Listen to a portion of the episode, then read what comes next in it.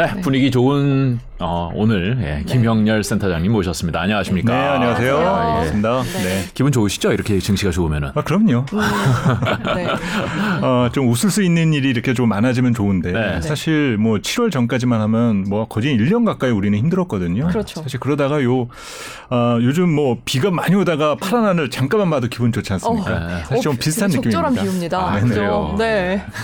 저 오늘도 분위기 좋았는데 음. 그뭐 어제 이제 미국의 소비자 물가 지수 뭐 네네. 이게 큰 영향을 미쳤던 뭐 이렇게 봐야 되는 거잖아요. 그렇습니다. 우선은 네. 물가가 진정되면 여러 가지로 어, 좀 어떤 경제적인 부담도 줄어들 수 있다라고 보는 거고 네. 또 상반기에 가장 또 금융시장을 스트레스로 몰아왔었던 거가 통화정책 기조였었잖아요. 네. 금리, 정책 금리를 자꾸 올리니까 음. 거기에서 이제 시장이 부정적 영향을 받았는데 네. 이제 그 명분은 좀 약해지는 거 아니냐. 음. 어, 물가가 정점을 통과했기 때문에 네. 뭐 지금대로라면은 연말쯤 돼서 미국 물가가 뭐 한 5% 4%까지 낮아 질 수도 있다면 네. 네. 어 이제 그러면 어 금리 인상은 조만간 중단되겠지. 음. 이제 그런 기대 심리가 뉴욕 증시에 반영이 되었고 네. 우리 국내 증시도 연계되어서 반응한 것 같습니다.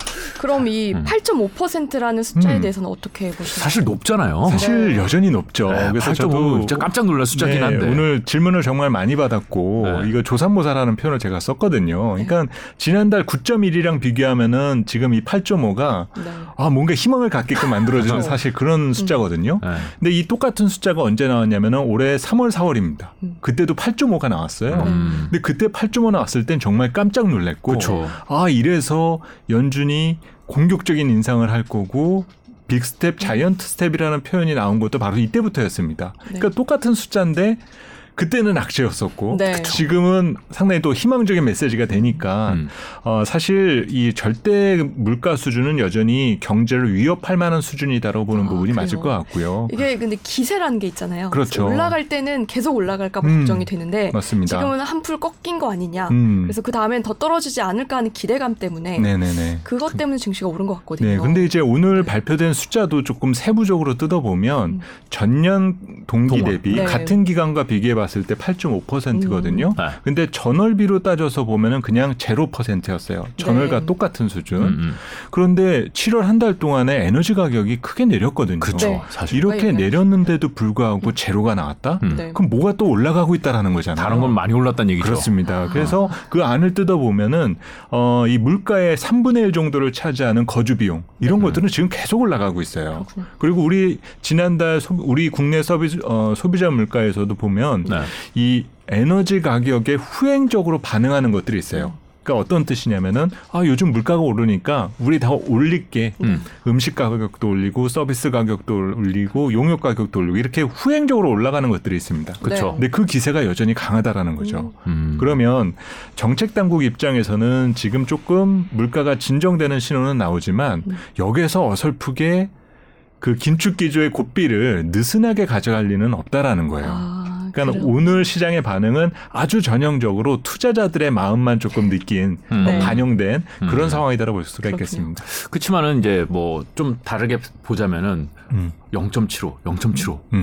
음. 어, 또0.75 올리는 거 아니야? 이런 두려움이 있었는데, 아이, 그래도 0.75는 안 하겠지. 네네네. 그래도 뭐 해도 0.5 정도에서 마무리하지 않을까? 뭐 이런 네네. 느낌 아닌가요? 어, 사실 그런 것도 있고 사실 이달에는 FOMC가 없어요. 네. 그러다 보니까 이제 어 9월부터 이제 세 번 정도 남았거든요. 네. 이제는 시장에서 관전 포인트가 조금 바뀔 것 같습니다. 네. 이제 그 동안에는 뭐 100bp를 올리냐, 75bp, 50bp 그, 그 보폭에 대한 것들이 이제 시장에서 논쟁이 되어 왔다라면 네. 이제 9월부터는 언제로 중단될까?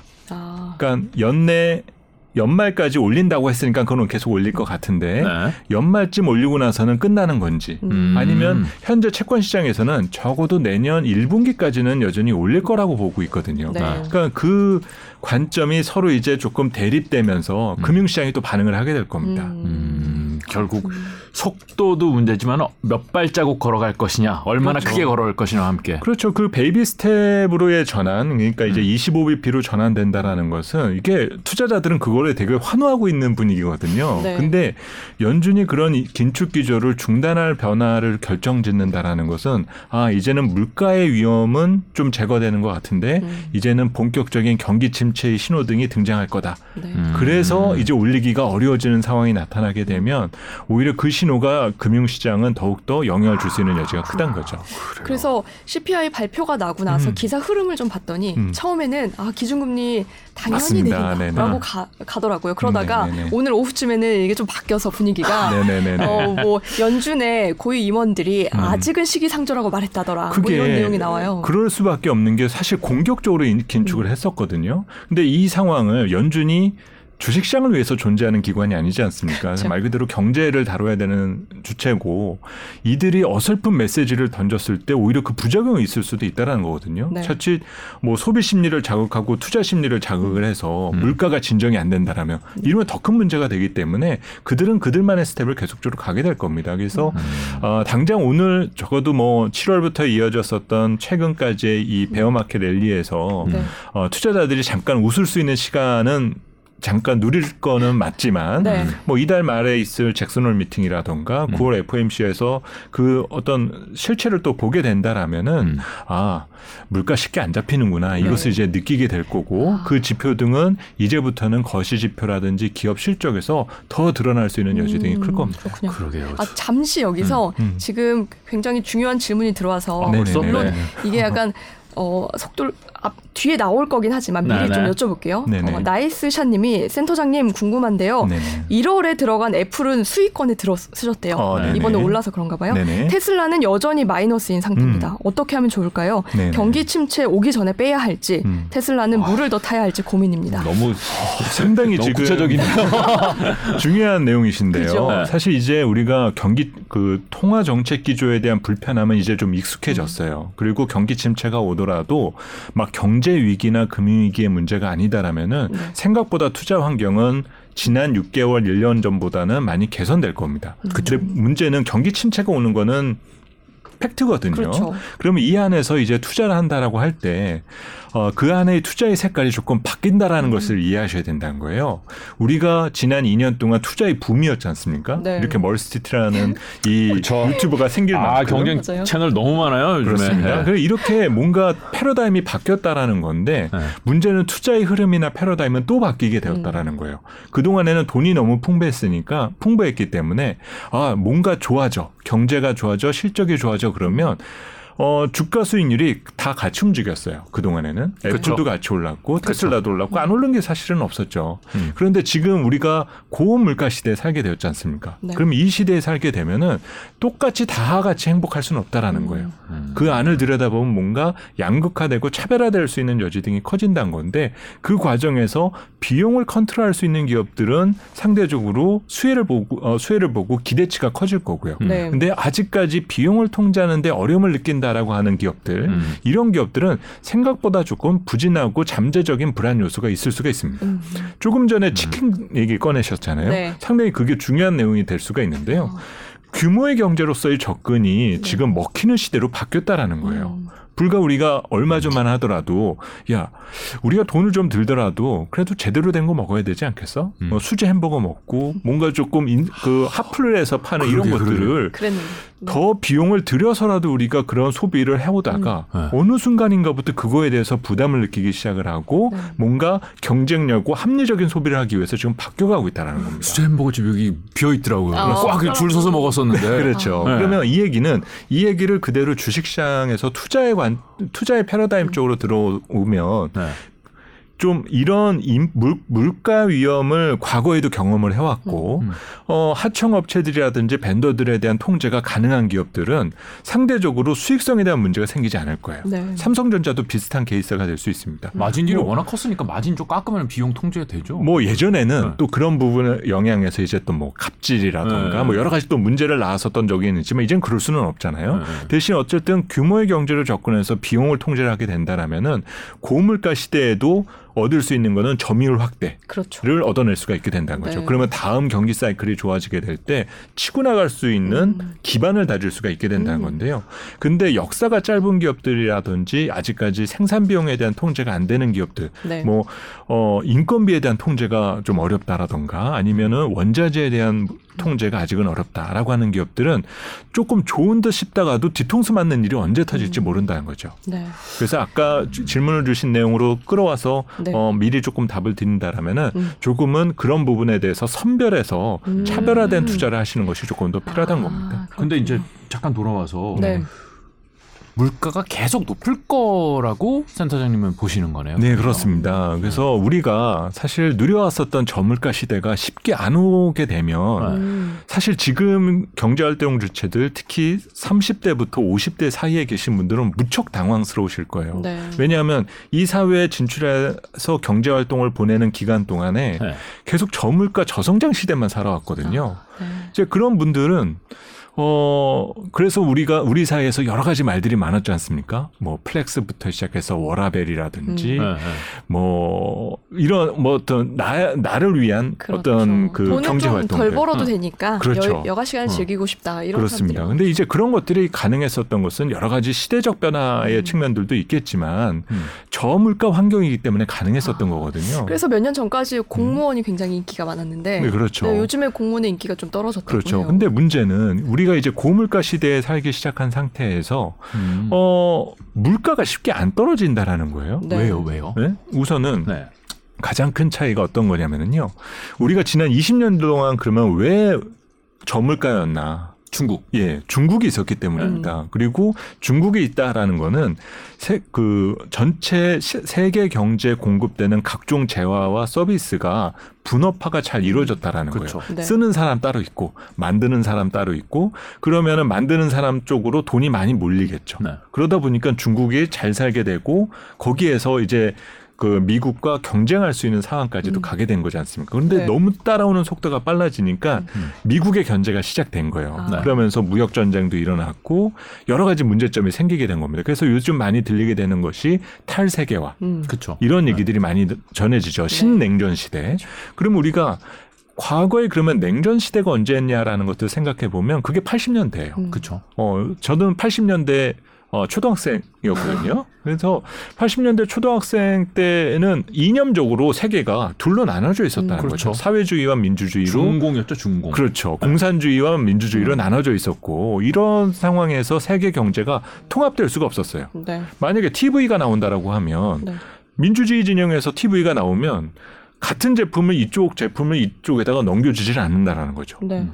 여기서 자체적으로 그걸 개발을 해야, 해야만 했었기 때문에 서로 비생산적인 음. 투자를 할 수밖에 없었으니까 물가가 높을 수밖에 없었어요. 네. 그래서 80년대는 항상 물가가 높았고 지금 요즘 계속 많이 말이 이제 물가를 비교하게 되면 음. 40년 전 어쩌고저쩌고 이런 얘기들을 많이 할 거예요. 그러니까 네. 70년대가 끝나고 난 이 1980년대 그때가 세계 경제가 분리가 되었었기 때문입니다. 음. 그래서 그러다가 90년대에 들어서 독일이 통화, 통일이 되고 네.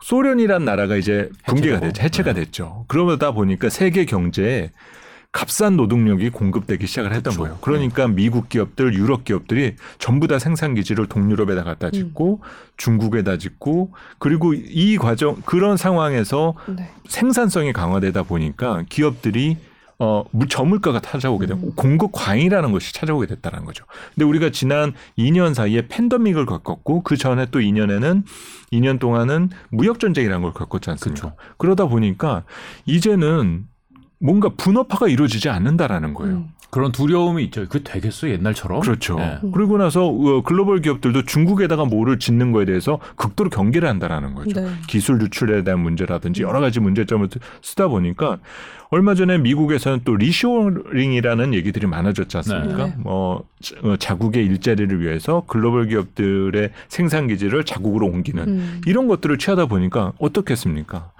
비싼 임금을 주어가면서 노동자들을 뽑을 수밖에는 없고 네. 그러다 보면은 그 물가가 잘 안 떨어질 수밖에 없다라는 거예요. 그래요. 네, 그래서 우리가 지금 기대하는 것은 아 지금 유가가 배럴당 뭐 90불까지 가 있는데 내년쯤 되면은 물가 진정되겠지. 네. 지금 비행기 티켓 요새 알아보니까 너 어마무시하게 올라 네. 있는데 그래 올해는 가지 말고 올해는 제주도 갔다가 내년에 가면은 어.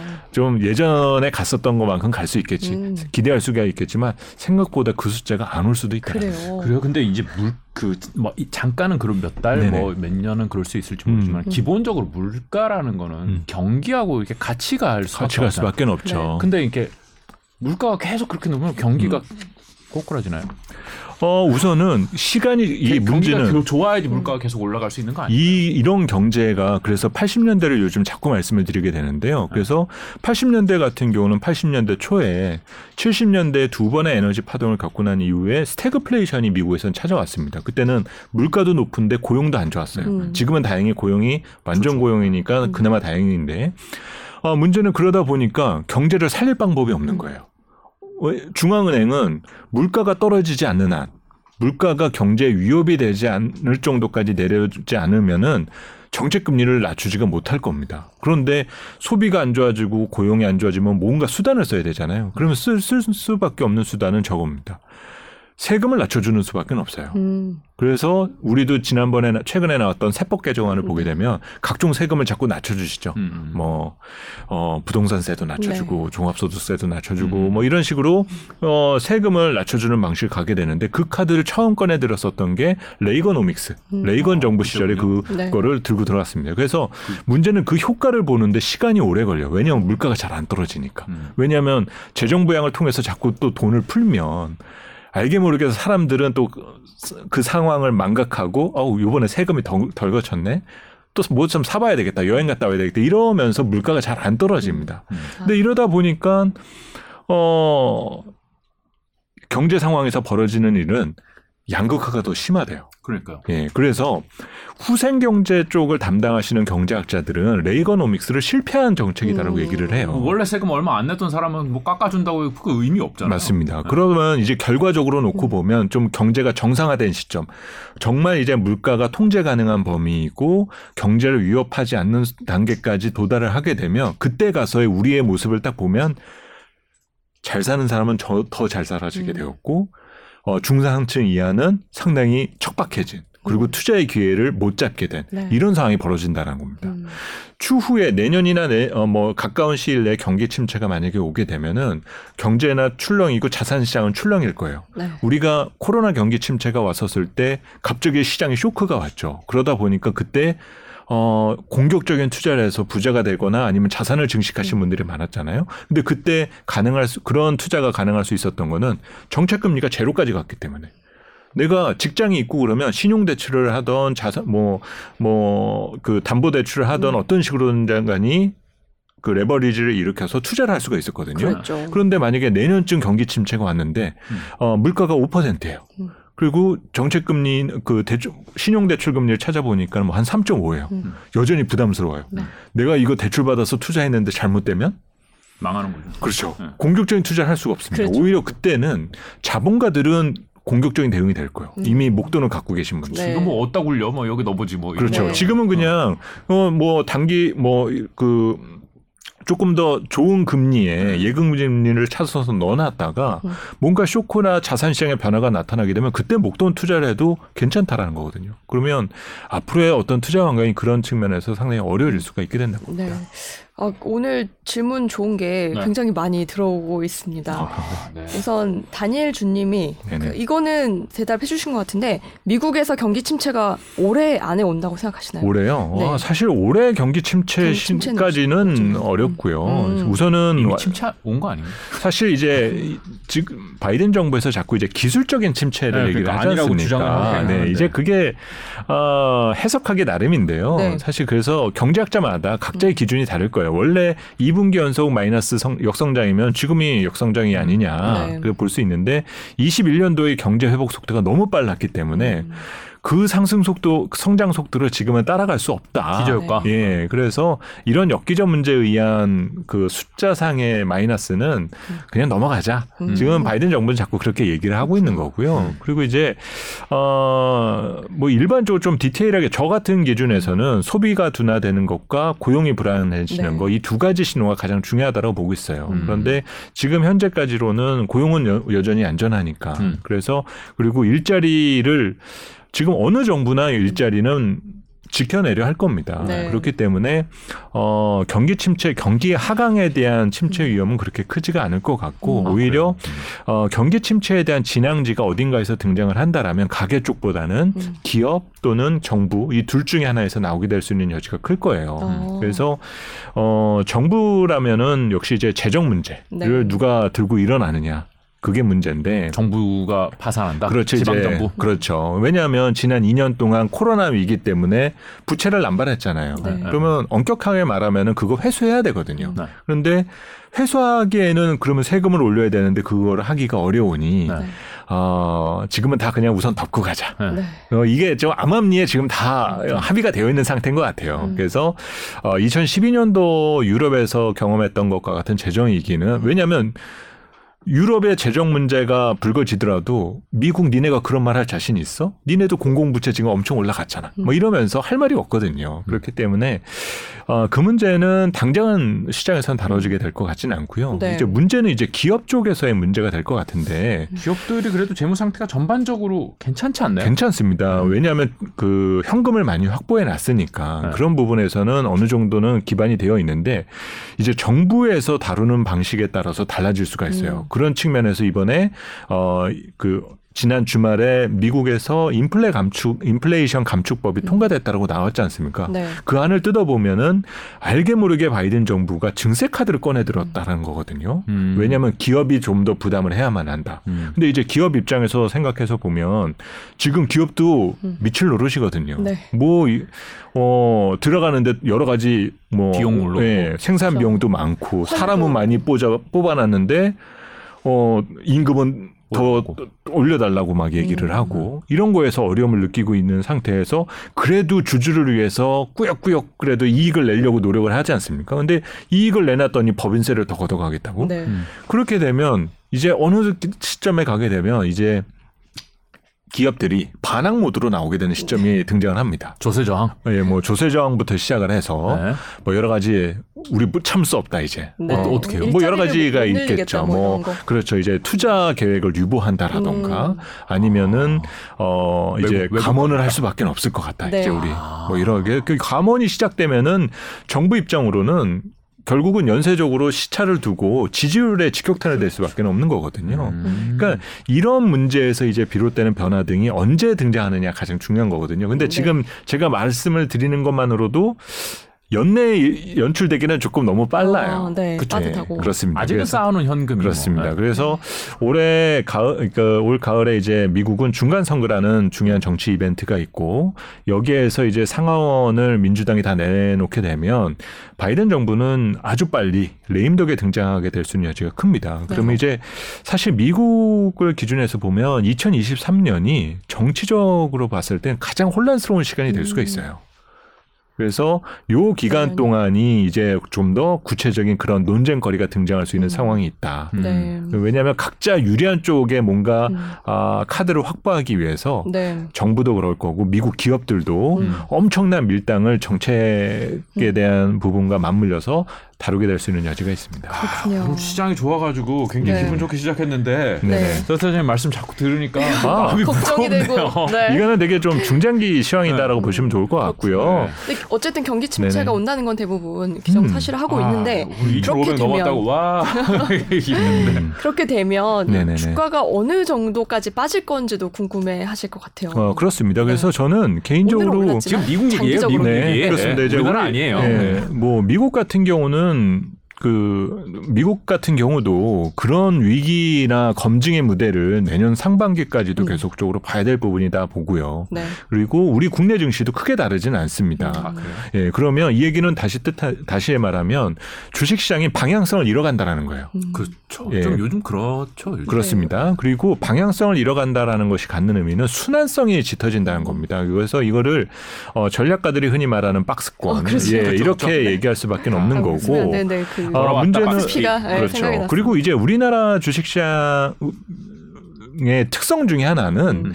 어, 순 이렇게 뭔가 무난하게 오르는 기간이 음. 길지 않아요. 짧죠. 예, 한국은 어, 주식시장의 특성이 레벨의 특성을 갖고 있습니다. 그러니까 막 1000포인트대에서 10년 있다가 갑자기 2000 만들어 놓고 음. 또 2천에서 또 한 5년 놀다가 또 갑자기 한 2,600 갖다 돌아오더니 또 막 3천 원까지 올려놓는 네. 이런 레벨의 특성을 갖고 있기 때문에 지금 투자자들이 고민하셔야 되는 것은 우리 경제에 어울리는 레벨 수준을 어디로 봐두는 것이 필요한가 음. 이거가 가장 중요하고요. 네. 저희가 설정하고 있는 거는 2,500에서 2,600 정도가 현 우리 경제에 어울리는 경제 아, 레벨이에요. 어. 아, 다행이다. 네, 그래서 2천은 아니다. 지난번에 네. 그래서 지난번에 6월 달 같은 경우에 2,300까지 내려가고 순간적으로 2,200대도 네. 음. 받지 않습니까? 네. 그것이 비정상적이었던 아, 거죠. 그랬구나. 음. 근데 사람들은 사람 마음이 참 여린 게 네. 2,300 깨지고 2,200을 보니까 곧 2,000 간다. 맞아요. 그쵸, 그쵸. 이런 아무 근거 없이 그냥 추세에 추종하는 설정을 하게 되는데요. 그런 식으로 보셔서는 안 되고요. 음. 특히 우리 기업 가치를 설명하는데 합리적으로 해석할 수 있는 우리 상장 기업들의 이익들, 음. 네. 그 이익을 봐야 된다라는 거예요. 음. 음. 우리나라 주식 시장의 코스, 그 기업들이 2,000포인트대 영역에 오래 머무는 기간 동안 네. 연간 평균 순이익이 대략적으로 90조 원 내외입니다. 음. 90조 원 내외였어요. 네. 그리고 어 지금은 올해 예상되는 우리 기업들의 예상 순이익이 네. 뭐 지금 집계된 것으로 한 음. 180조 정도로가 나오고 있는데요. 네. 근데 현실적인 숫자로 놓고 보면 한 160조 내외가 올해 현실적인 우리 기업들의 이익 수준이에요. 네. 그러면 180조 예상했지만 뭐 거기서 이런 거 저런 거 빼면은 그렇죠. 있죠. 음. 그러니까 그 이익 레벨이 점프업이 되- 레벨업이 되어 있기 때문에 네. 지수의 수준도 레벨업이 되어 있다라 보는 것이 맞다라는 거죠. 그러다 보니까 두 배 늘었는데 두배 올라야 되는 거 아니에요? 그렇죠. 패닉이 올라, 패닉이 와서 음. 갑자기 시장에 그렇게 쇼이 오게 된다라면 그때는 오히려 맞설 준비를 하는 것이 필요하다라는 음. 겁니다. 그리고 만약에 우리 기업들이 네. 이뭐 100조 원 아래로 또 이익이 망가질 거야. 음. 이런 시나리오가 서진다라면 음. 지금이라도 팔아야 되겠죠. 그렇죠. 예. 네. 근데 우리 산업의 이익을 다 뜯어보면 네. IT만 올해 예상되는 실적이 한 60조 정도 되고요. 네. 그리고 금융산업, 은행하고 증권하고 보험하고 뭐 요새 또 아까 보험 얘기도 하셨지만 네. 아무리 보험 그 요번에 BPA 때문에 네. 그 손해율이- 예, 많이 네. 손해율이 올라간다고 네. 하더라도 아이, 그거 그래도 뭐 데미지를 그렇게 주진 음, 않습니다. 1, 2 올해 천억이에요. 그래도. 네. 올해 금융산업만 생각하는 시- 실적 적- 이익 전망이 순익 기준으로는 20조 원 후반이에요. 네. 그럼 이 둘만 합쳐도 근 90조 원이거든요. 음. 나머지 산업들이 흑자만 낸다라고 가정을 하더라도 음. 아까 말씀드렸었던 그 160조 원 음. 내외의 숫자는 이뤄낼 수가 있게 됩니다. 음. 그렇다면 아, IT가 근데 60조밖에 안 돼요? 삼성전자 혼자 하는 게 이거 거의 다 아니에요? 그러면은? 거진 그런 부분도 있죠. 이게 반도체가 차지하는 비중이 큽니다. 그 중에서. 음. 네네. 그렇습니다. 그렇군요. 그래서 이렇게 이익 레벨이 레벨업이 되어 있는 상태이기 때문에 그 네. 경기 침체가 온다 하더라도 우리 겨- 우리의 수출이 역성장한다라거나 뭐 그 기업 이익에 대한 감익폭이 커질 수 있는 그런 특수한 상황이 있지 않는 한 음. 어, 2천대로 돌아가게 된 2천대로 돌아가게 된다라면은 네. 정말 있는 돈 없는 돈 끌어와서 투자하셔야 되는 거가 맞는 있는 거죠. 돈 없는 돈 끌어모아서 그렇죠. 투자해야 된다. 그렇죠. 네. 그리고 우리 기업. 네. 우리 기업 근데 그런 일이 참 저는 안 일어난다라고 보거든요. 아, 그래요? 예. 그래서 어 만약 그런 일이 있다라면은 뭐 저 역시도 투자를 먼저 해야 되겠죠. 네, 네. 아, 어, 그렇군요. 근데 이제 문제가 음, 지금 네네. 2,500에서 2,600이 네네. 어, 저 우리나라 경제에 딱 맞는 그렇죠. 적정한 어, 숫자다라고 수준입니다. 하셨는데 음, 근데 3,000 피가 그렇죠. 됐을 때 투자하신 분들이 있단 말이에요. 고민이 되죠. 지금 이제 이게 적정선이라고 음. 하면 다시 올라가기가 쉽지 않을 텐데 맞아요. 그렇다면 나는 여기서 버텨야 되나 아, 물타기를 해야 되나 탈출해야 되나 고민이 되실 것 같아요. 아니 근데 저는 그 전에 물어보고 싶은 네네. 게 90조 때 2천억 아니 2천 네, 포인트 정도 네네네. 160조 거의 두 배 가까이 네네네. 그럼 4천 가야 되는 거 아니에요? 어 사실 네. 3천 지난해 같은 경우 이제 우리 시장이 3천이 넘었었지 않습니까? 네. 연초 기준으로. 근데 그때 지난해 우리 기업들이 이게 190조 원 정도였어요. 음, 네. 그러면 이제 190조가 어떻게 나왔느냐를 이제 좀 봐야 되는데 네. 물론 이제 작년은 코로나가 정상화되지 않았기 때문에 네. 영업 환경이 지금보다 좋지는 않았었죠. 네. 하지만 하반기에 워낙 수출이 불같이 일어났었고 네.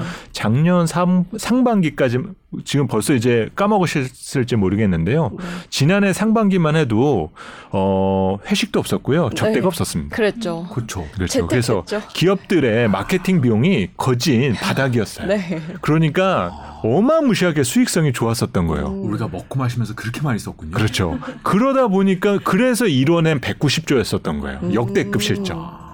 근데 그러다 보니까 네. 지금은 쓸 거 써가면서 그 숫자를 맞추려 하자니 쉽지가 않고. 쉽지가 않죠. 거기에다가 지금 이익을 상, 막 이익을 깎아맞는 요소들이 있잖아요. 물- 인플레이션. 네. 음. 그래서 뭐 생산비용도 운송비용 늘어났지, 네. 인건비 늘어났지 이런 것들이 다 마이너스의 항목들이 다 커지니까는 음. 그러니까 이제 3천을 말하는 데는 네. 이제 지금 쉽지가 않은 겁니다. 그렇구나. 현실적인 상황에서. 지금 네. 숫자가 높게 찍히더라도 아, 그렇죠. 부담스럽군요. 그렇죠. 네. 그래서 어 추후에 우리가 뭐 현실적으로 불가능하냐 예전 이, 지난 2년 전에 3천을 말한다는 것도 대단한 거였었거든요. 그렇죠. 사실은 네. 여러 요소가 다 맞물렸어. 음. 이게 정말 천원이었었던 거죠. 음. 뭐 동학개미 운동이라는 게 일어날지 우리가 어떻게 알았겠습니까? 그쵸. 그리고 막 이런 어 유튜브 채널이나 이런 네. 것들로 엄청난 신흥 부자들이 생겨날 줄 우리가 어떻게 알았겠어요? 자, 하나만 맞습니다. 더 여쭤볼게요. 잠깐만. 네, 네, 물어보세요. 지금 1,300원이잖아요. 아 환율이요. 네. 네네네. 수출이 한번 이렇게 확 꽂히면은 네네네. 이익이, 이익이 확 늘어나잖아요. 뭐 사실 근데 이제 환율 측면이 우리한테 되게 좋은 부분인 건 맞는데요. 문제 이제 우리만 좋은 게 아니라 일본도 좋고 네. 다른 나라들이 다 같이 좋은 상황이다 보니까 우리만 가지고 있는 어떤 강점에 있다라 볼 수는 없습니다. 그래서 오히려 약- 약- 지금 수출 측면에 있어서 가장 희망적인 신호는 환율이 안정되거나 뭐 이런 지금 환율이 유지되는 측면보다는 네. 아, 미국과 중국의 화해 음. 이게 가장 중요한 화해하면 좋아요? 엄청나게 좋아지겠죠.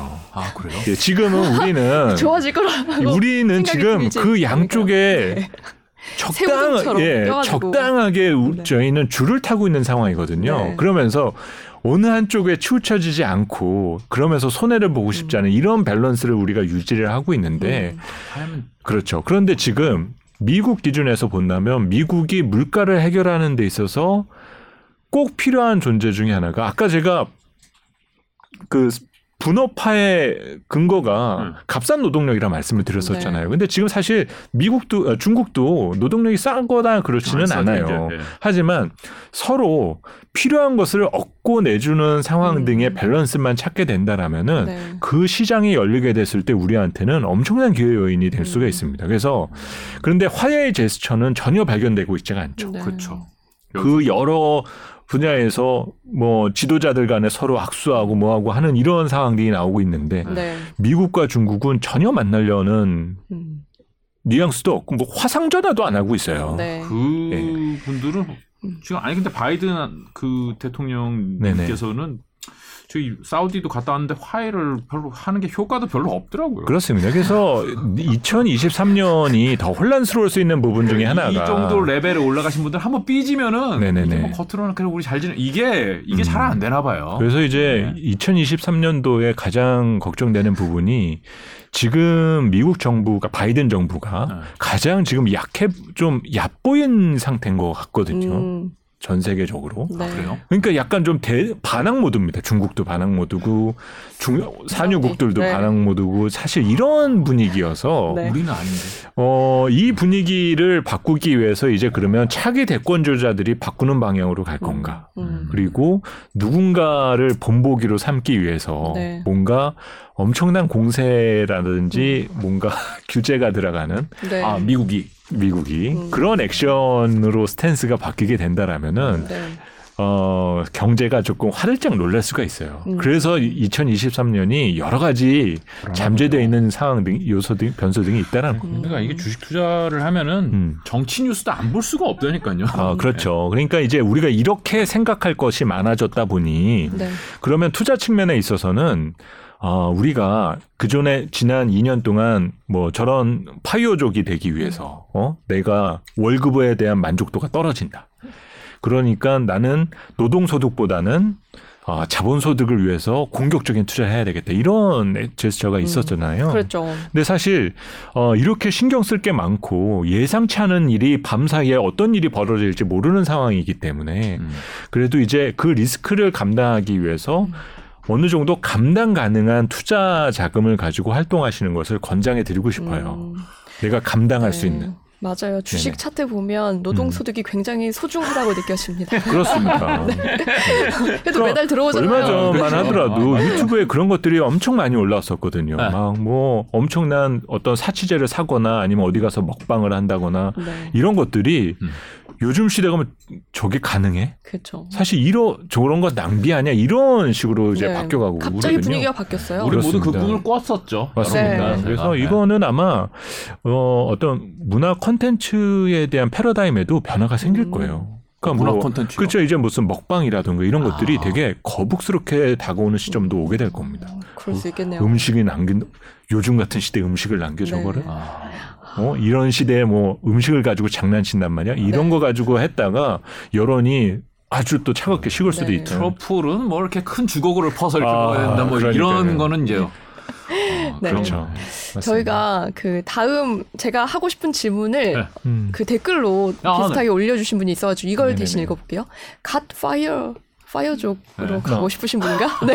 그렇군요. 네, 센터장님 현재 적금 60%, 주식 40%로 저축을 하고 있습니다. 어, 네. 많은 경제학자들이 올해 하반기에서 내년에 이 경기 침체를 예상하고 있는데 적금 비중을 늘리고 주식 투자 비중을 줄여야 할까요? 줄인다면 어느 정도까지 줄이는 게 나을까요? 어, 이 부분이요. 그러니까 주식 뭐 투자를 좀 줄이고 싶다는 분들이 비중을 많으세요. 주, 주식 비중을 줄여야 네, 돼. 네. 뭐 주식 비중을 줄인다라는 거는 크게 나쁘진 않습니다. 그리고 음. 지금 경기 침체에 대한 우려가 자꾸 제기된다라는 거는 어, 우리가 투자의 순서라는 거가 있거든요. 네. 그러면 올 상반기에 어, 자산 시장에서 주식과 채권이 동시에 녹아내렸어요. 그렇죠. 예, 이 동시에 내려, 내렸다는 거는 주가도 내렸고 채권도 가격이 내렸다라는 겁니다.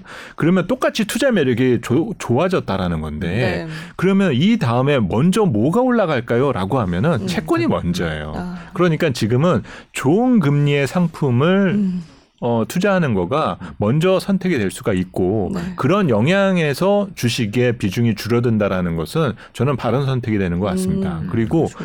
아까 지금 우리가 조금 웃을 네. 수 있는 상황이지 않습니까? 7월 달부터 지금 8월 뭐 이 분위기가 조금 더 이어져서 9월 정도까지 계속 가면 좋아요. 네. 뭐 가는 거에 대해서 제가 싫어하거나 그러지는 않습니다. 음. 아, 대신 어, 그 주식에 대한 투자의 방식 자체를 사실 지난 2년 동안 주가가 3천 갈 때는 네. 오늘이 제일 쌌어요, 사실은. 네. 그쵸. 예, 기다리는 거가 더 저거 했고 음. 불안해했고 현금을 갖고 있는 게 불안했거든요. 그렇죠. 대출을 일으켜서라도 투자를 그렇습니다. 했었죠. 하루 네. 자고 일어나면 없던 돈이 생각나요. 네, 아, 그렇습니다. 그 돈을 생, 네. 그걸 가져가지고 사야겠다. 맞아요, 그렇죠. 맞아요. 그런 부분이 있는데 네. 지금과 같이 이제 매크로한 이슈나 특히 그 앞으로 거시 지표도 그렇고 기업 실적 등이 변화무쌍하고 예측 영역을 벗어날 수 있는 상황들이 나올 거거든요. 음. 이런 상황에서는 철저하게 주식은 내릴 때만 산다라는 원칙을 꼭 갖고 계셔야 된다라는 음. 거죠. 지금처럼 어 7월 달에 조금 스물스물 올라가더니 이거 또 계속 올라가네. 지금부터 이제 관심을 네. 갖기 시작을 하면은 진짜 패턴이 그, 그 습관이 네. 좋지 않은 습관으로 아, 그런가요? 자리를 잡게 될 가능성이 크다는 겁니다. 함부로 따라붙으면 안 된다. 네, 지금은 추격 매수라는 거는 아, 어 가급적 지양을 해야 된다라는 거죠. 그렇군요. 네, 그래서 어 그거는 돈이 풍부하던 시절에만 얘기인데 음. 우선은 지금은 당장 투- 돈이 풍부한 시절이 아니기 때문이다라는 거를 꼭 원칙으로 삼고 음. 계셔야 된다는 거죠. 떨어지는 칼날을 잡자. 어, 칼날까지는 모르겠는데요. 네. 아까 제가 말씀드렸었던 그 본인이 생각하시는 그런 적정 수준이다라는 거가 있어요. 아, 이때부터는 사도 음. 난 뭐, 그, 사람들이 뭐 무릎에서 사라고 이제 뭐 네. 얘기했으니까 발목에서 사라고 얘기하고 저도 이제 원칙적인 부분에서는 그런 말씀들을 많이 사지만 어, 주식 투자는요 내가 살 때가 가장 싸다라고 항상 사는 거거든요. 그쵸. 누가 내려갈 거 뻔히 아는데 삽니까? 그럴 리는 없어요. 왜냐면 자기만의 그 적정 수준을 갖고 계셔야 된다는 네. 거죠. 그러니까 2,500이 됐던 2,400이 됐던 그 원칙을 꼭 가지, 갖고 계시는 것이 중요하고 그 아래 더욱- 내려갔다가 올라왔는데 아 어제 샀어야 되는데 하면서 네. 따라가면 안 그리고 된다. 아. 더욱 더 중요한 거는 그 원칙을 지킬 줄 아셔야 된다는 음. 거죠. 사람의 마음이 간사한 게 2,400의 기준을 갖고 있다가 2,400 실제로 오잖아요. 네. 더 내려갈 것 같다. 아, 그쵸 그쵸 그 안. 사요. 내일 또못 내려갈 사요. 거거든요. 네. 맞습니다. 근데 그게 더 무서운 거예요. 그렇게 해서 손바닥이 이렇게 손바닥 디딥듯이 원칙이 네. 바뀌어버리게 되면 말 그대로 영원히 투자할 수 있는 기회를 음. 갖기가 어렵다는 네. 거죠. 그리고 항상 말씀을 드리지만 우리가 투자라는 것을 하기 위해서 시장에 뛰어든다라는 거는 사는 원칙도 중요하지만 파는 네. 원칙이 필요하다라는 거죠. 음. 그래야지 시장에 그렇지. 그래서 시장에 뛰어드는 이유가 되는 거예요. 내가 시장에 가서 사기만 하면 그건 소비자예요. 네. 내가 시장에서 소비자, 소비자. 예, 그거는 사가지고 어딘가에 계속 묵히기만 하고 네. 뭐 그러다가 언- 언제 가서 뭐 좋은 거가 되면 모르겠지만 평생 가져갈 주식을. 그렇어요. 그건 소비자인 거고 네. 지금 얘기하는 수익을 위한 투자의 개념은 내가 이것이 싸다라고 생각 때문에 때문에 사는 거고 시장에서 이게 비싸졌은 비싸졌는데 사람들이 사고 싶다라고 한다면 그때 팔 준비를 갖고 계셔야 된다는 거죠. 음, 그게 시장에서 네. 생각하는 투자라는 겁니다. 항상 그 생각을 하죠. 네. 항상 지나고 난 다음. 음. 그때 왜안 네, 했을까? 그, 자, 맞습니다. 여러분 지금 이제 종이 꺼내서 다 쓰십시오. 지금 몇 대면은 사겠다 이걸 일단 쓰세요. 어, 네. 근데 이제 센터장님 의견에 조금 반대되는 네네. 댓글이 몇 개 달렸는데 네네네. 공매도 얘기를 많이 아. 네네네. 아무래도. 그래서 CPI 하락 효과로 이번에 음. 공매도 청산 압박이 좀 커져가지고 맞습니다. 네네. 네, 그래서 2,600 넘는 게 음. 예상외로 빠르게 이제 성립이 되지 않을까라는 음. 얘기를 short squeeze 하시는데요. 네. 돼가지고 올라갈 수 있다. 맞습니다. 어. 그런 쇼커버에 대한 부분 등이 영향을 많이 주고 있는 측면들도 있고 특히 이제 이번 한 2주 사이에 가장 강하게 올라간 주식들도 보면 뭐 플랫폼 기업들이라든지 게임주들 네. 어, 또 일부 배터리 관련주들 이런 것들이 이제 강하게 주가가 올라갔거든요. 근데 네. 이런 것들이 어, 사실 업황이라도 업황 변화도 사실 크지가 않았고 실적에 대한 그림이나 이런 것들도 많지는 않은데 그 쇼커버에 대한 영향. 그래서 흔히 말하는 좀 빈집털이 네. 이런 얘기들을 제가 많이는 하고 있어요. 예, 그러니까 팔 사람이 없어서. 예, 그러고 주가가 스물스물 올라가니까 오늘 같은 경우도 주가가 고가에서 끝났잖아요. 네. 이제 이런 날들은 어 적당하게 올라오면은 다시 아랫 방향을 보겠는데 음. 계속 올라가니까 이제 아랫 방향을 보던 사람들도 공포스럽다는 거예요. 그렇죠. 이러다가 뭐 이러다가 계속 가나? 네. 그러면서 사실 그게 가장 궁금한 게 저는 9월이거든요. 음. 대부분들 지금 어느 대부분의 전략가들이 8월에는 FOMC 없어요. 그러니까 8월까지는 어, 베어마켓 랠리 이런 것들 즐길 수 있습니다. 음. 대신 곧 조정이 올 거예요. 대부분 다 비슷하게 얘기하고 있습니다. 음. 근데 문제는 일어서 스물스물 올라가다 9월 달은 괜찮은데 네. 그러면서 오르면 진짜 이제 아랫방향을 보셨던 분들은 그리고 지금 현금을 들고 계신 분들은 또 멘붕이 올 거예요. 네. 그때 왜 안 샀을까? 그렇죠. 그러면서 이제 그때부터 다시 고를 외치는 분들도 많이 늘어날 겁니다. 뭐 이러면서 뭐 2천 후반을 갈 수 있다라던가 네. 뭐 3천을 또 꺼내는 분들도 계실 건데 그때가 가게 되면 상단에 대한 제약은 엄청나게 강할 거예요. 음. 그거는 잊, 잊어서는 안 됩니다. 네. 그러니까 그때 가서 여러분들이 지금 체감하기 어려운 숫자들이 있으세요. 어떤 것들이 있냐면 저는 대표적인 예로 말씀드리는 게 수출입니다. 네. 그러니까 수출이 지금 여전히 뭐 두 자릿수 성장을 계속 하고 있어요. 근데 이제 뭐 시장에서는 무역 적자 얘기들만 많이 다루어서 그렇지 수출은 아직까지 플러스 성장을 하고 있거든요. 네. 그런데 지난해 월별 수치를 쭉 어, 집계를 하면 지난해 11월, 12월이 역대급 수출이었어요, 우리나라. 음.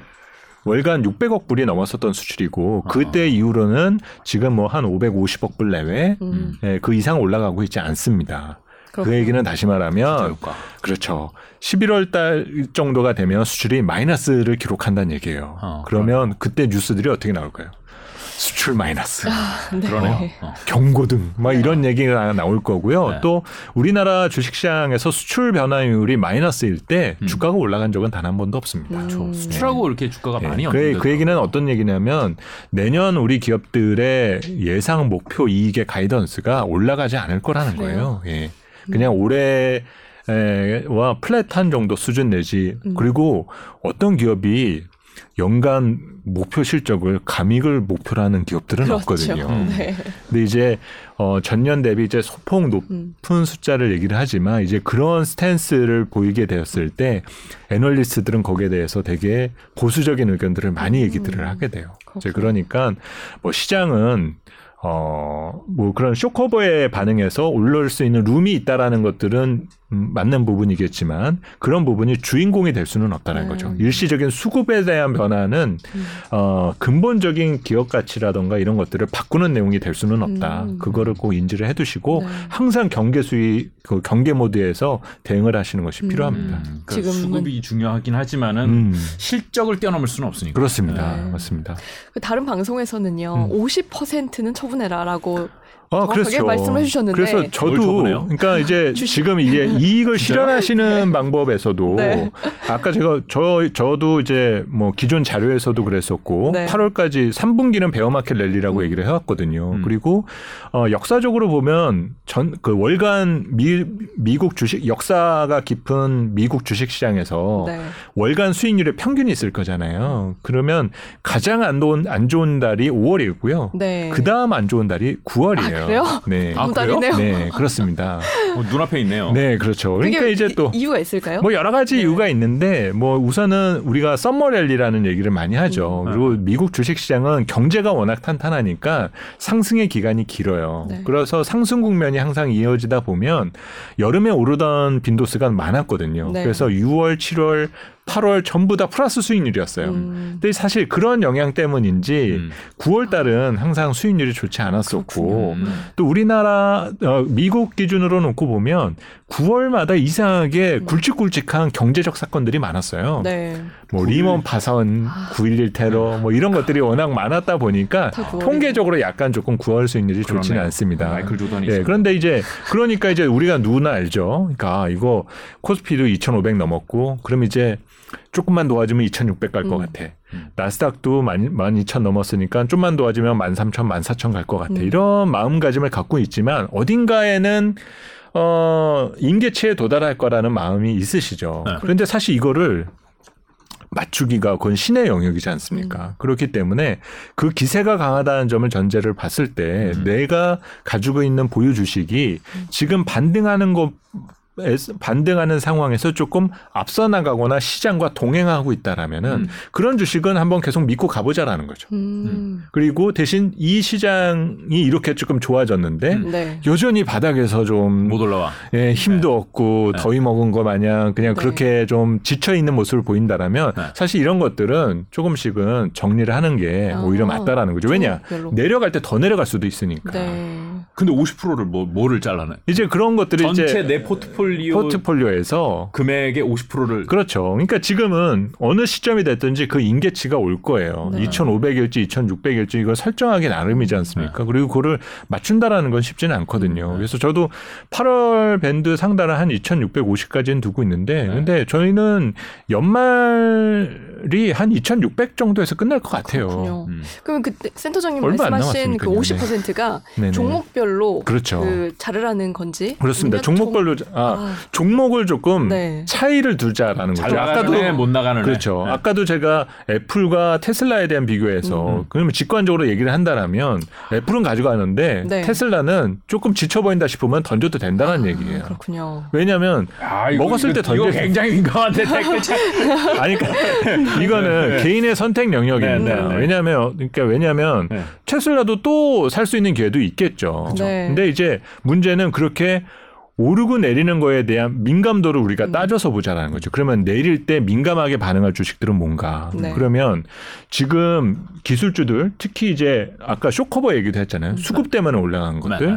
그런 기업들의 공통점은 대부분 성장주입니다. 네. 그렇죠. 네, 성장주. 네. 근데 이 성장주가 오를 수 있었던 배경은 오늘 물가가 정점 쳤다라는 얘기는 그쵸, 그쵸. 시장 금리가 진정될 수 있다라는 거거든요. 그쵸. 그러니까 금리에서 스트레스가 벗어나니까 미국에서도 나스닥이 더 올라가는 음. 거고요. 기술주들이 올라가고 우리도 뜬금없이 뭐 플랫폼이라든지 게임주가 올라가는 거예요. 네. 근데 그럼 반대로 생각보다 경제가 괜찮아. 음. 그리고 긴축 기조 안 바뀔 거야. 음. 그러면 제일 먼저 뭐가 반응할까요? 금리가 반응할 거예요. 음. 네. 그럼 금리가 다시 또 올라갈 거예요. 음, 음. 그러면 제일 먼저 부담을 받는 거는 그 금리가 올라가는 거에 대한 해석에서 경기 민감주나 실적이 좋은 것들은 버텨요. 경제 좋다잖아. 그러면은 숫자 나오는 것들은 들고 가야지. 이러면서 그런 것들은 안 빠지지만 이유 없이 금리 때문에 금리가 안정되어 가지고 올랐었던 주식들은 가격 조절 폭이 다시 또 커질 수가 있습니다. 그렇군요. 예. 그러니까 그런 부분 등에서 좀 차이를 둬서 음. 선택과 집중을 하자라는 음. 차원이 이제 50% 매도 관련된 네. 내용이라고 보시면 될 것 같습니다. 그래요. 근데 사실 일반인들은 그걸 고르는 눈이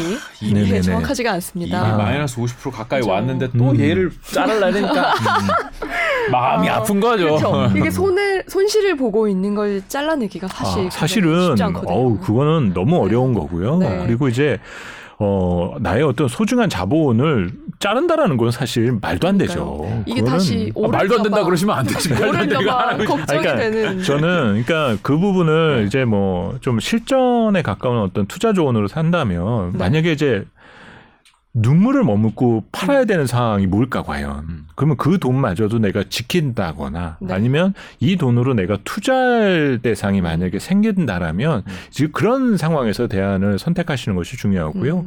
뭐 지금 제가 말씀을 드리는 거는 중장기 시황과는 완전히 또 무관한 내용입니다. 네. 그리고 나는 그냥 이거 뭐 내가 뭐 경제 활동을 오래 수행할 수 있는 사람이다라면 어 나는 이거 별로 의식하지 않아. 나는 음. 내가 뭐 회사 그만둘 때까지는 계속 투자할 거고 계속 어이 주식을 살 거야라고 생각하시는 분들은 그런 부분에 대해서는 의식 안 하셔도 상관없다라는. 그래요. 내가 가지고 있는 주식이 삼성전자면은 뭐 아, 이거 좀 내리는 게 뭐 그렇죠. 지금도 여러 가지 우려가 많거든요. 삼성전자도. 근데 이제 있다가 내가 이거 삼성전자를 이제 그런 개념에서 볼 수는 없다라는 거죠. 음. 그리고 저는 이제 그래서 더 안타까운 부분이 여러 채널에서도 말씀을 드렸지만 왜 자꾸 삼성전자에다가 5만 전자, 6만 전자의 프레임을 세우는지를 이해할 수가 없어요. 음. 그러니까 6만 전자나 7만 전자는 괜찮은 거고 아.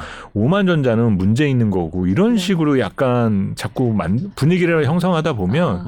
선의의 투자자들이 거기에서 스트레스를 받게 됩니다. 아 그렇죠. 예. 8만 그리고- 원대 8만 원대 샀던 분들은 스트레스 9만 원도. 있어요. 9만 그렇죠. 원. 이제 그런 개념에서 자꾸 접근을 하다 보면 이건 잘못된 거라고 근데 저는 조바심을. 내게 만드는 단어인 것 같습니다. 맞습니다. 맞아요. 네. 그런 것 때문에 그래서 제가 자꾸 기자분들이 저한테도 인터뷰 때 그런 거를 자꾸 물어보시면 네.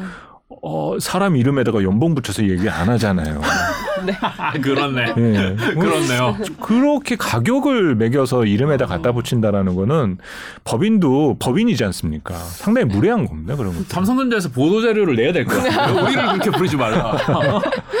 아, 실제로 그런 비슷한 예가 있어요. 아? 예전에 어떤 예가 있었냐면 네.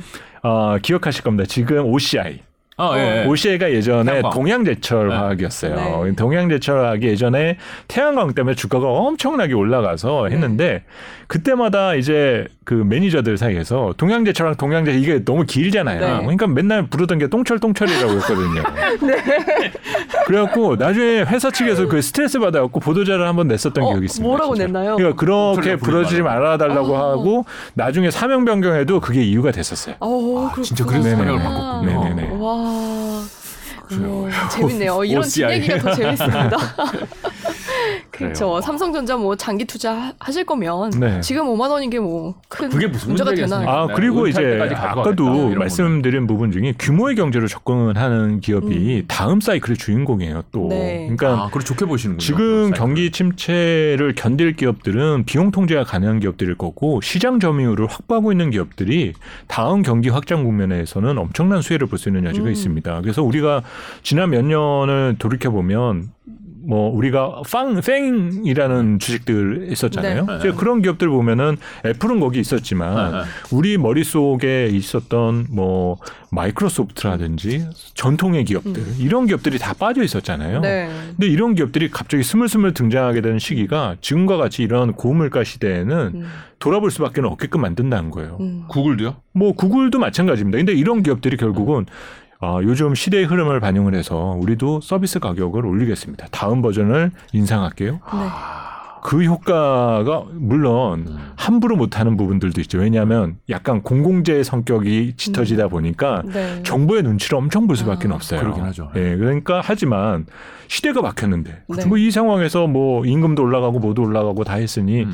바꿀 수밖에 없습니다라고 하게 되면 바뀐다라는 거죠. 음. 뭐 이런 것들이 이제 시간을 두고 연쇄적으로 우리 삼성전자에게 기회가 올 수도 있고 네. 뭐 다른 기업들에게도 기회가 오게 된다라면 어, 규모의 경제 기업들은 다음 시 대의 주인공이 될 수 있게 수 있습니다. 그래서 음. 그러네요. 네. 그 생각 안 해봤는데 쿠팡도 그 뭐죠 로켓 그거 값 맞아요. 올렸더라고요. 맞습니다. 네. 그런 것들이 이제 시대 아, 그 어떤 그 시대적인 합의와 음. 안무적인 합의가 이뤄낼 수 있느냐 이제 그게 가장 중요한 부분이 되고요. 네. 그렇죠. 자기가 그걸 할 수 있으니까 음, 하는 거잖아요. 그리고 기업들은 사실 그런 때들을 다 기다리고 있을 거예요. 음, 그렇군요. 네. 적자를 봐도. 그렇습니다. 근데 진짜 쿠팡은요 로켓 배송 음. 한번 거기에 습관이 들면 음. 가격이 올라도. 해지하기가 쉽지가 않아요. 않아요. 그러면 이제 네. 추후에는 이제 이런 기업의 선택이 우리 사회에 적응할 수 있는 내용이냐 아니냐가 음. 다뤄지게 될 겁니다. 음. 그래서 이제 아 조금 이제 좀 골치 아픈 부분이 될 수도 있는데 정치인들의 발언이 여기저기에서 많이 늘어날 수밖에 없다라는 음. 거예요. 아, 그래요. 네. 앞으로는 진짜, 진짜 지난 시간 동안에 한 1년, 2년 음. 동안에 동학개미들이 많이 투자를 했던 시간에 사실 정치가 그렇게 영- 이 네. 주식 시장에 영향을 많이 미치지 않았다고 느껴지는데 네네네. 이게 달라질 수 있다는 말씀. 뭐 그렇습니다. 그래 왜냐하면은 어 경제 주체들 간의 이해관계가 너무 복잡해진다라는 거죠. 네. 그러니까는 기업 입장 들어주는-거나 가게 입장을 들어주는 거 음. 그리고 누구 하나 어 사실 뭐 지난 그 한 2년 정도는 기업의 입장을 좀 많이 들어준 편이었다라 음. 볼 수밖에 없거든요. 네. 그 사이에 자본 시장이 확 늘어난 그렇죠, 거니까. 그렇죠. 네. 근데 이제 당분간은 경제도 불안하고 하다 보면 가게의 목소리를 계속 들어줄 수밖에 없는데 그 부담을 정부가 보전해 줄 수는 없을 거거든요. 음. 이제 그러려다 보면은 자꾸 기업에다 뭔가 요구를 하게 되고 음. 그 사이에서 뭔가 트러블이 생기다 보면 그게 이제 여러 가지 정책적인 악유라든지 아니면 여러 가지 성장 전략에 대한 변화들 왜냐하면 기업들 입장에서는 또 그런 거가 있어요. 시간은 기업 편이거든요. 네. 지금 미국하고 중국이 싸우면서 항상 얘기 꺼내는 게 그거지 않습니까? 중국은 우린 시간 많아. 음. 음, 음. 미국이나 자본주의 사회는 시간이 지나면 지도자 바뀌잖아. 그렇죠. 예, 그거 하나 믿고 가는 거거든요. 네. 만약에 기업하고 정부하고 붙으면 어떻게 될까요? 그렇다면 그렇죠. 기업은, 기업이 이길 네. 것 같습니다. 기업은 이기죠. 네. 네. 항상 기업은 시간 편이라고 생각, 음. 시간이 자기 편이라고 믿고 있기 때문에 음. 어, 여러 가지 카드를 꺼내들 수가 있게 되거든요. 음, 그렇군요. 사실 그쵸. 정, 지도자 입장에서 아 다음 음. 선거 얼마 안 남았는데 이 생각을 할 수밖에. 없으니까. 그래서 네. 내년이 그래서 제일 걱정되는 것들이 많아요. 그렇군요. 예. 그렇다면 이 경기 침체를 기회로 만들 수 있는 방법이 혹시 있을까요? 그렇습니다. 저는 항상 침체의 끝에는 투자의 시작이거든요. 그게 네. 언젠데요? 예, 그래서 이제 제가 항상. 드리는 그게 게 언젠지가 네. 좀 중요할 것 같아요.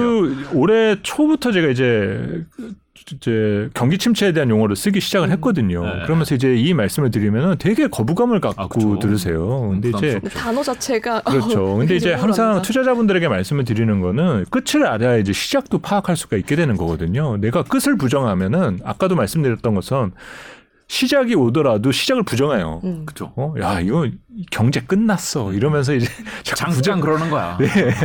어, 반짝에 막 이러면서 그냥 자꾸 부정하시는 경우들이 나오기 때문에 그 침체에 대한 구체적인 이유를 아셔야 되는 부분이고요. 음.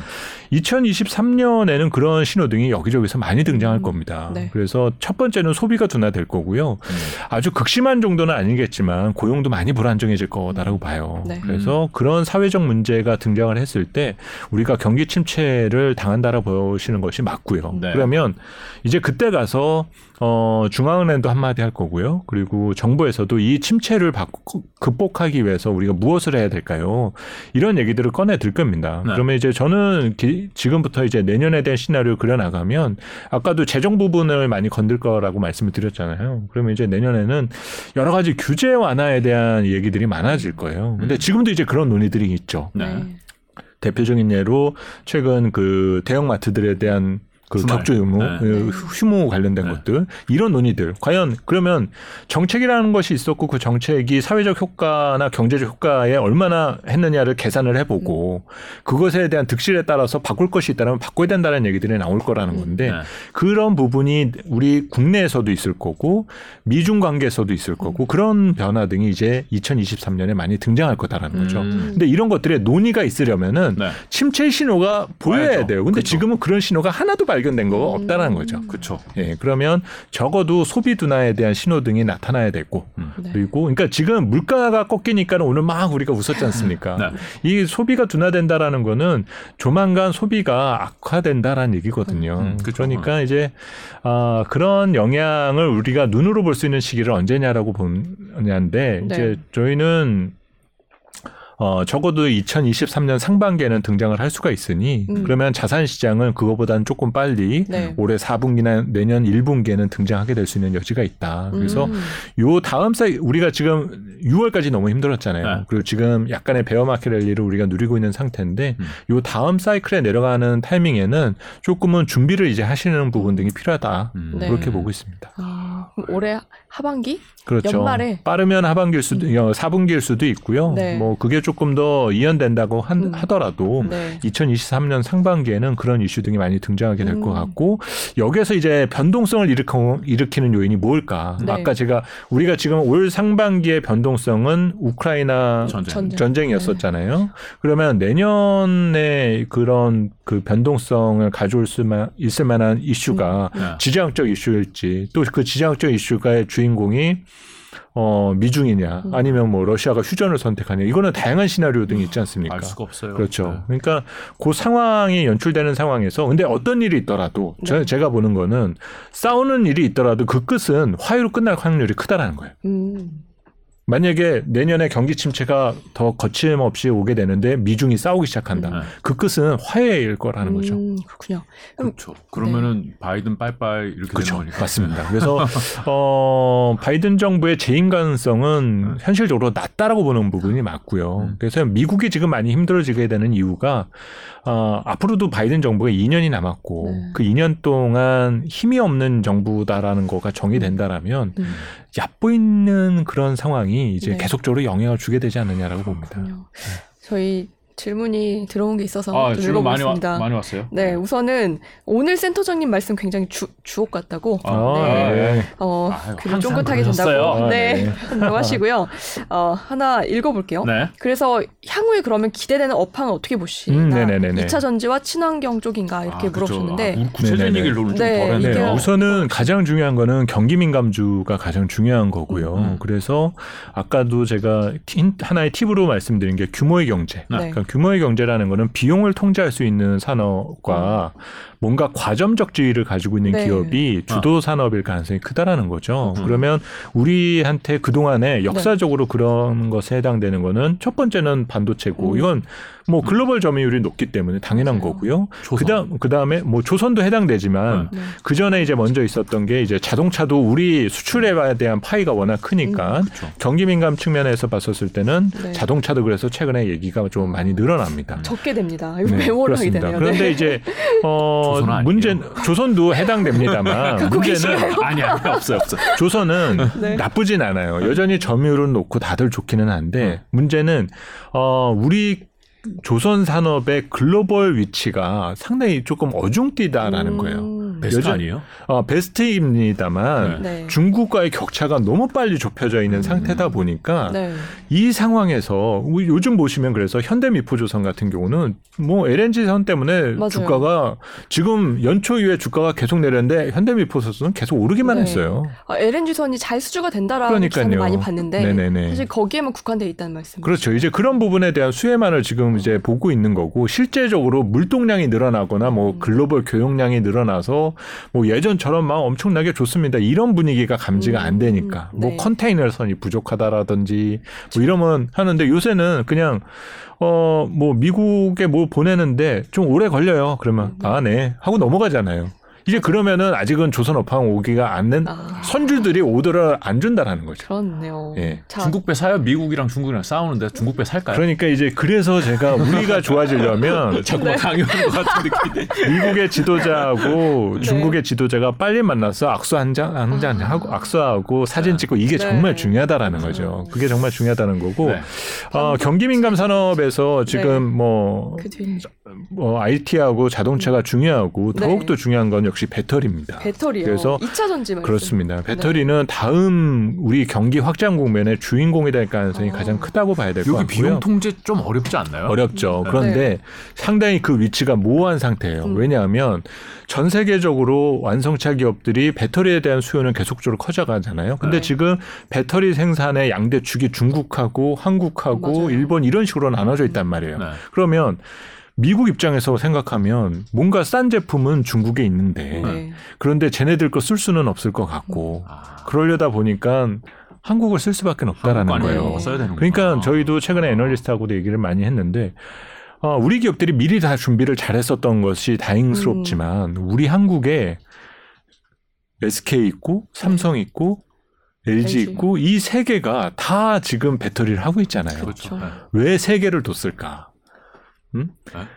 왜 세계를 뒀을까를 물론 이제 약간씩의 기술력의 차이들이 음. 또 있는 부분들도 있지만 네. 그런 새 기업이 존재함으로써 음. 가격 통제가 가능하다라는 거예요. 아. 미국 기업들 입장으로는. 아, 네. 서로 비딩해서 싼거 아. 가져와 이렇게 된다고요. 그렇죠. 왜 네. 하나가 아닐까라는 그렇죠. 말씀이시죠? 그러니까 이 얘기는 전략적으로 우리 기업들, 우리 이 음. 기업들이 네. 존재하는 이유가 있다라는 거거든요. 음. 그러면 이 산업이 후퇴할 리는 없다라는 거죠. 음, 그렇군요. 네. 조선도 3사인데. 근데 2차 전쟁 아, 최근 최근 기사를 네. 보면 네네네. 2차 전쟁 중국에게 좀 따라잡힌 아 대만에게 따라잡힌다라는 기사를 봤는데. 근데 사실 이런 네. 부분이 결국은 우리 반도체를 보는 시각하고 똑같다라는 음. 거죠. 언젠가는 중국도 우리 반도체와의 격차를 좁히려다가 상당히 네. 지금 어중뛴 상황이 돼버렸잖아요. 그렇죠. 그러면서 저들은 폐쇄적인 조치를 가져간 것이 과연 이제 우리와의 격차를 얼마가 얼마나 네. 벌어졌는지 그거를 선택한 겁니다, 사실은. 음. 그렇게 되면 사실은 중국은 어 뭔가 개방적인 정책으로 언젠가 바뀌게 된다라면 우리 네. 입장으로는 반도체에 대한 수혜가 엄청 커질 수도 있을 거예요. 그렇군요. 반도체 자동차 2차 전지. 네, 그거는 뭐 당분간은 저 조선 없어요. 네. 저 조선 없어요. 그냥 여쭤보는 네네. 거예요. 여러분이 네. 궁금해 하실까 봐. 네. 그래서 뭐 최근에 뭐 비용 통제에 대한 부담이 적은 기업들 그래서 연초 이후에도 보면은 한전 같은 것도 많이 올라갔지 않습니까? 네. 그렇게 대규모 적자임에도 불구하고 어, 그런 기업들의 공통점이 비용 통제가 수월하다라는 거예요. 음, 쓸수 유가 올라가 뭐 유가라든지 이런 계속 이제 정가를 시킬 준비만 되면 문제가 안 되니까 네. 이제 그런 것들이 음, 컨트롤이 되는 기업들은 그래서 이제 최근에 어, 가치주에 대한 논, 얘기들이 음. 이제 많이 나오는 것들은 가치주들은 대부분 그런 기업들이 좀 많습니다. 그렇군요. 말씀을 듣다 보니까 월급이 잘 안 올 것 같다 이제는 뭐 이런 음. 느낌도 좀 받긴 하네요. 아 그렇죠. 네 물가 상승률을 월급이 못 따라갈 것 아, 같아요. 아, 네. 따라갈 수만 있어도 최근에 가장 좋았어야 되는데. 그러게요. 네. 아, 뭐 얘기를 하다 보니까 시간이 거의 다 됐는데요. 음, 시간이 네. 엄청 빨리 흘러갔어요, 오늘. 오늘 네. 굉장히 분위기 좋은 어, 그런 상황에서 이제 음. 센터님 모시고선 좀 무거운 얘기를 들었지만 그래도 아, 네. 센터님 보시는 적정선은 한 2,500, 600. 네, 그렇습니다. 우리가 결론으로 음. 이렇게 하고선 네. 크게 나쁘지는 않다. 그래도 음. 우리가 더 나빠질 수 있는 타이밍을 대비는 해야겠다. 이렇게 그렇죠. 마무리를 하면 되겠죠? 네, 맞습니다. 네. 오늘 말씀 잘 들었습니다. 고맙습니다. 네, 감사합니다. 감사합니다.